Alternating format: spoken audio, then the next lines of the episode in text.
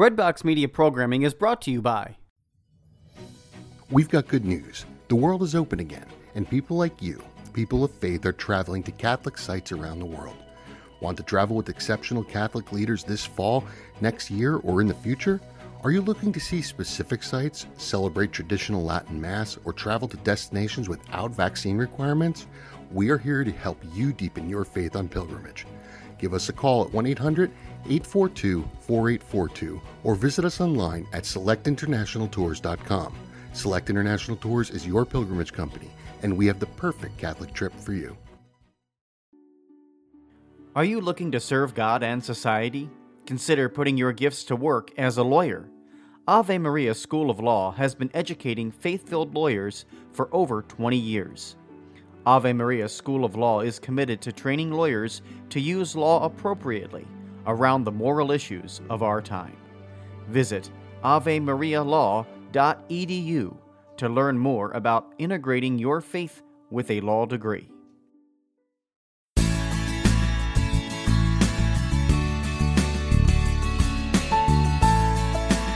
Hello there. Welcome once again to the Gary Zimak Show. So glad that you're able to stop by. I'm going to be here for the next 30 minutes. I really hope you can stick around. Today on the program, we are going to look at the Sunday Mass readings for Palm Sunday. We're going to focus on the Passion of Jesus. And it's going to be a little different because most of this show will be spent with me looking at Matthew's account of the Passion. But but here's what's going to be a little different.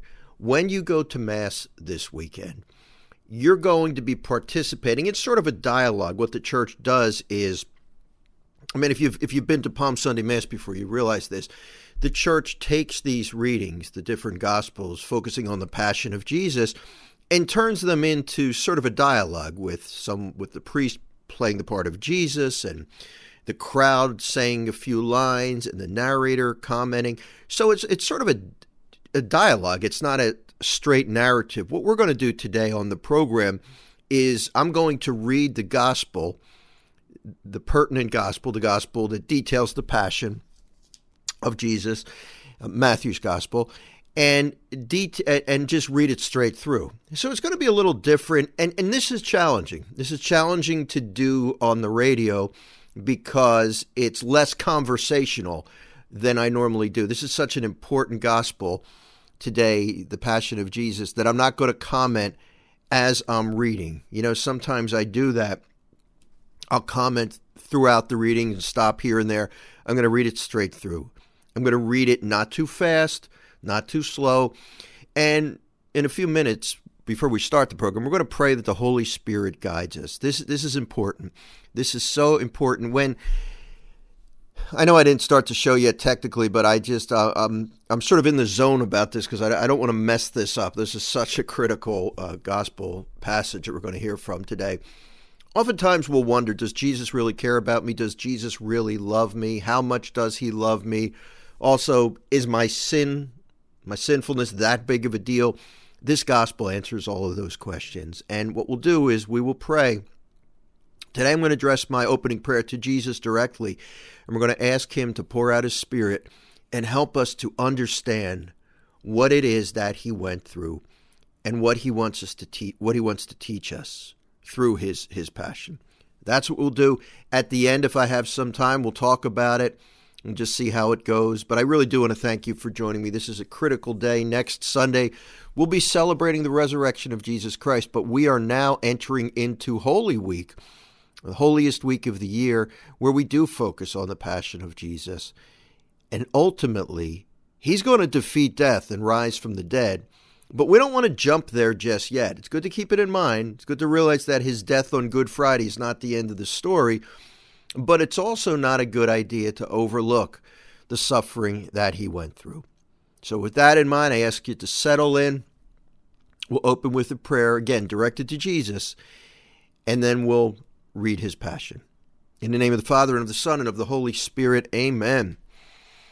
Lord Jesus, we're about to read the passion, your passion. We're about to hear of how you suffered, we're about to hear of how you were treated. We are about to hear some pretty ugly things. Lord, I ask you today as we begin, first of all, to guide my thoughts, to guide my words, to guide my timing as I read through this gospel, so that we can obtain the maximum effectiveness of these Bible verses. We know that you have a message for us. We know that you want to teach us. Please use me to be able to deliver that message. And secondly, Lord, I ask you to open all of our minds and hearts so that we can really be able to go in, to enter into your passion, and have a better understanding of how much you love us, how much our sin hurts you, and how much in control you really were. Because sometimes when we look at this story, it seems like you were the helpless victim. You were never helpless, Lord. You went through this willingly. You could have stopped at any time. Help us to appreciate what you did, why you did it, and let us know how we should respond.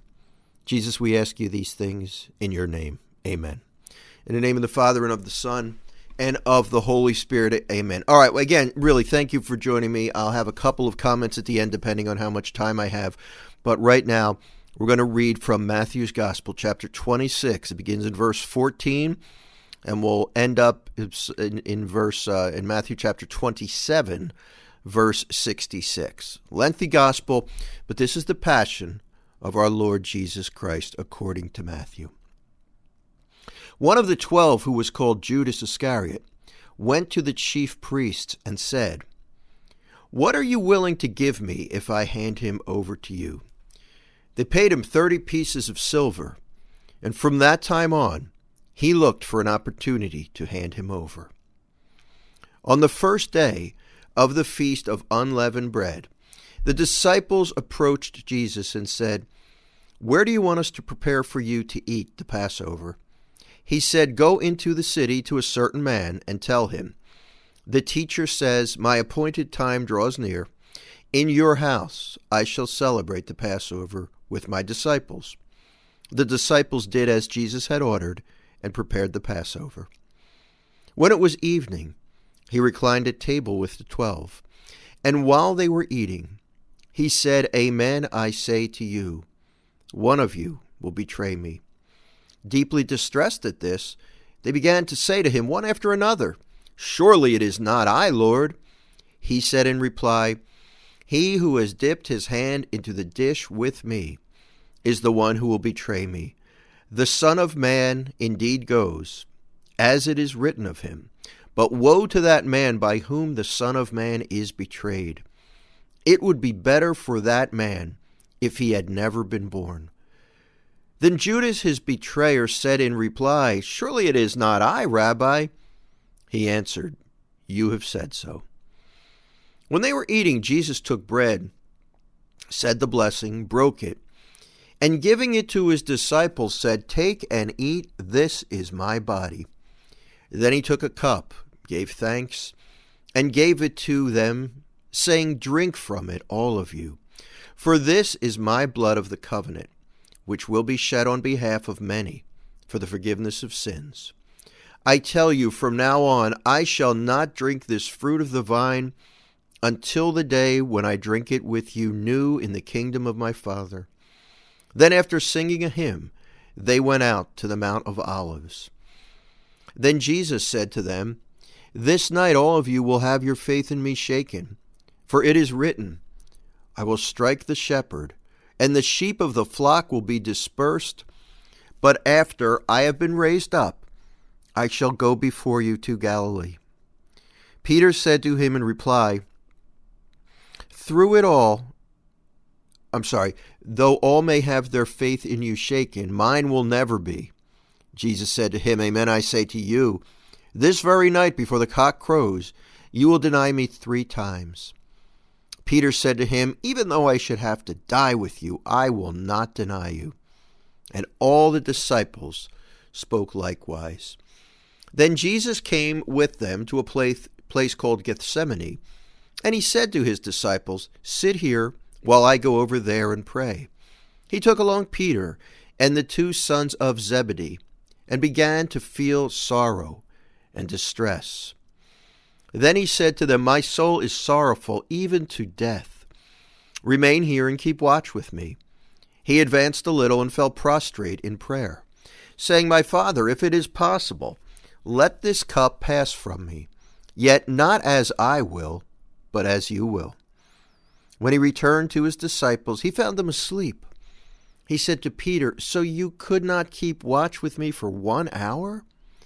Watch and pray that you may not undergo the test. The spirit is willing, but the flesh is weak. Withdrawing a second time, he prayed again, My Father, if it is not possible that this cup pass without my drinking it, your will be done. Then he returned once more and found them asleep, for they could not keep their eyes open. He left them and withdrew again and prayed a third time, saying the same thing again. Then he returned to his disciples and said to them, Are you still sleeping and taking your rest? Behold, the hour is at hand when the Son of Man is to be handed over to sinners. Get up, let us go. Look, my betrayer is at hand. While he was still speaking, Judas, one of the twelve, arrived, accompanied by a large crowd with swords and clubs, who had come from the chief priests and the elders of the people. His betrayer had arranged a sign with them, saying, The man I shall kiss is the one, arrest him. Immediately he went over to Jesus and said, Hail, Rabbi! And he kissed him. Jesus answered him, Friend, do what you have come for. Then stepping forward, they laid hands on Jesus and arrested him. And behold, one of those who accompanied Jesus put his hand to his sword, he drew it, and struck the high priest's servant, cutting off his ear. Then Jesus said to him, Put your sword back into its sheath. For all who take the sword will perish by the sword. Do you think that I cannot call upon my Father, and he will not provide me at this moment with more than twelve legions of angels? But then how would the Scriptures be fulfilled, which say that it must come to pass in this way? At that hour, Jesus said to the crowds, Have you come out as against a robber with swords and clubs to seize me? Day after day I sat teaching in the temple area, yet you did not arrest me. But all this has come to pass that the writings of all the prophets may be fulfilled. Then all the disciples left him and fled. Those who had those who had arrested Jesus led him away to Caiaphas, the high priest, where the scribes and the elders were assembled. Peter was following him at a distance, as far as the high priest's courtyard, and going inside, he sat down with the servants to see the outcome. The chief priests and the entire Sanhedrin came kept trying to obtain false testimony against Jesus in order to put him to death. But they found none, though many false witnesses came forward. Finally, two came forward who stated, This man said, I can destroy the temple of God and within three days rebuild it. The high priest rose and addressed him. Have you no answer? What are these men testifying against you? But Jesus was silent.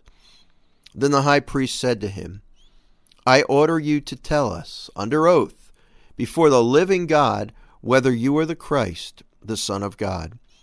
Jesus said to him in reply, You have said so. But I tell you, from now on you will see the Son of Man seated at the right hand of the power, and coming on the clouds of heaven. Then the high priest tore his robes and said, He has blasphemed. What further need have we of witnesses? You have now heard the blasphemy. What is your opinion? They said in reply, He deserves to die. Then they spat in his face and struck him, while some slapped him, saying, Prophesy for us, Christ. Who is it that struck you? Now Peter was sitting outside in the courtyard. One of the maids came over to him and said, You too were with Jesus the Galilean. But he denied it in front of everyone, saying, I do not know what you are thinking about. As he went out to the gate, Another girl saw him and said to those who were there, This man was with Jesus the Nazarene. Again he denied it with an oath. I do not know the man. A little later, the bystanders came over and said to Peter, Surely you too are one of them. Even your speech gives you away. At that, he began to curse and to swear, I do not know the man. And immediately a cock crowed.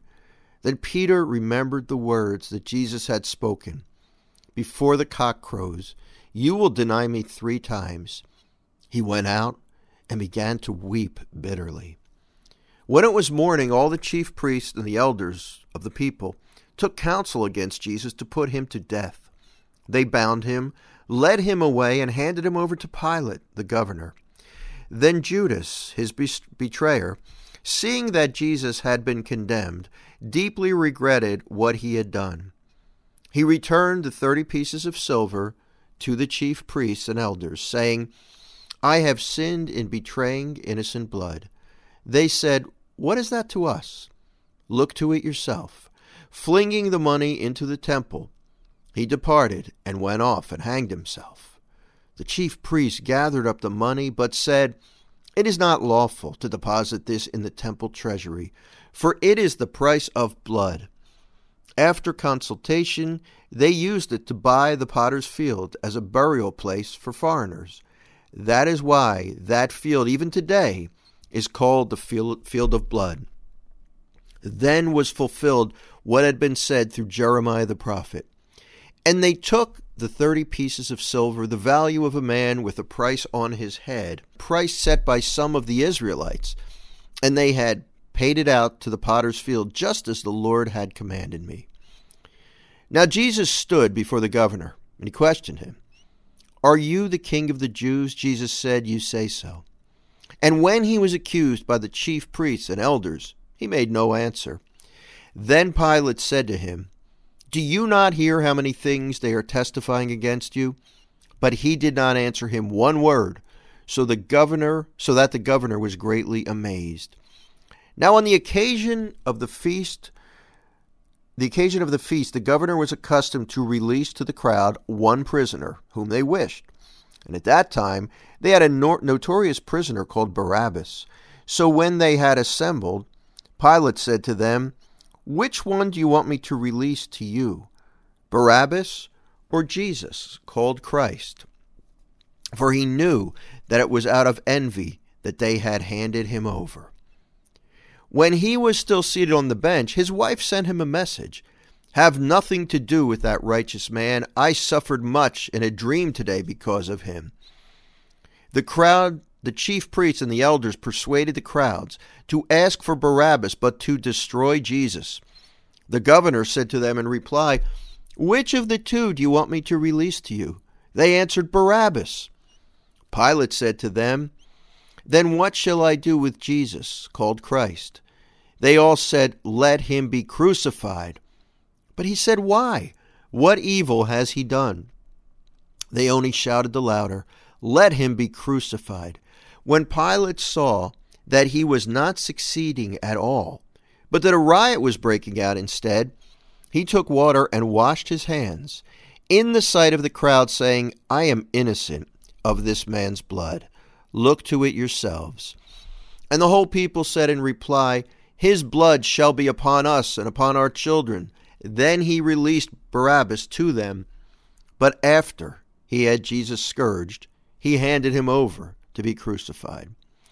Then the soldiers of the governor took Jesus into the praetorium and gathered the whole cohort around him. They stripped off his clothes and threw a, secret, a scarlet military cloak about him. Weaving a crown out of thorns, they placed it on his head and a reed in his right hand. And kneeling before him, they mocked him, saying, Hail, King of the Jews! They spat upon him and took his reed and kept striking him on the head. And when they had mocked him, they stripped him of the cloak, dressed him in his own clothes, and led him off to crucify him. As they were going out, they met a Cyrenian named Simon. The man they had pressed, this man they pressed into service to carry his cross. And when they came to a place called Golgotha, which means place of the skull. They gave, they gave Jesus wine to drink mixed with gall. But when he had tasted it, he refused to drink. After they had crucified him, after they had crucified him, they divided his garments by casting lots. And then they sat down and kept watch over him there. And they placed over his head the written charge against him This is Jesus, the King of the Jews. Two revolutionaries were crucified with him, one on his right and the other on his left.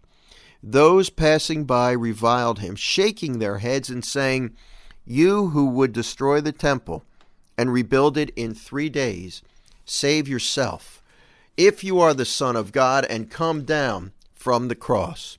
Likewise, the chief priests with the scribes and elders mocked him and said, He saved others, he cannot save himself.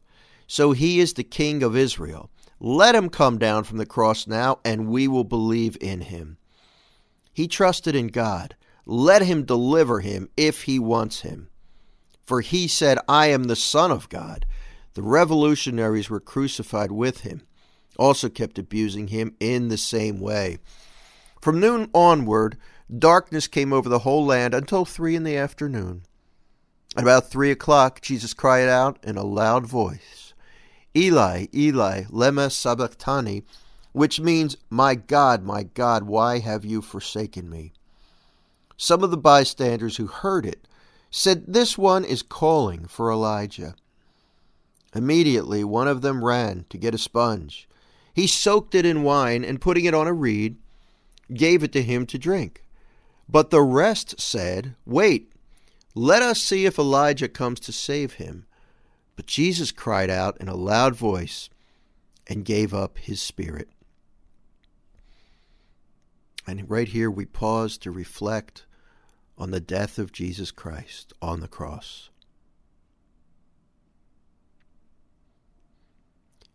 And behold, the veil of the sanctuary was torn in, top, in two from top to bottom. The earth quaked, rocks were split, tombs were opened and the bodies of many saints who had fallen asleep were raised. And coming forth from their tombs after his resurrection, they entered the holy city and appeared to many. The centurion and the men with him, who were keeping watch over Jesus, feared greatly when they saw the earthquake and all that was happening. And they said, Truly, this was the Son of God. There were many women there, looking on from a distance who had followed Jesus from Galilee, ministering to him. Among them were Mary Magdalene and Mary, the mother of James and Joseph, and the mother of the two sons of the sons of Zebedee. When it was evening, there came a rich man from Arimathea named Joseph, who was himself a disciple of Jesus. He went to Pilate and asked for the body of Jesus. Then Pilate ordered it to be ta- handed over. Taking the body, Joseph wrapped it in clean linen and laid it in his new tomb that he had just hewn in the rock. Then he rolled a huge stone across the entrance to the tomb and departed. But Mary Magdalene and the other Mary remained sitting there, facing the tomb. The next day, the one following the day of preparation, the chief priests and the Pharisees gathered before Pilate and said, Sir, we remember that this impostor, while still alive, said after three days, I will be raised up. Give orders then that the grave be secured until the third day, lest his disciples come and steal him, and say to the people, He has been raised from the dead. The last imposture would be worse than the first. Pilate said to them, The guard is yours. Go, secure it as best as you can. So they went and secured the tomb by fixing a seal to the stone and setting the guard. Well, there you have it. That's the uh, the Matthew's version of the Passion. You know, I wanted to play it straight today. I didn't want to add too much because I believe that narrative, those words speak for themselves. So many details in there. But as I said at the beginning, a couple of things to really take, to extract from that gospel passage that we just read. Number one, there's a price that has to be paid for sin. And Jesus paid that price for us. He took all of our sinfulness, all of the sinfulness of mankind, from the beginning to the end of history, before him and after him as well. He took it to the cross. And he repaired that damage that had been done, initially by original sin and then throughout the ages. He did it all. He took it on himself.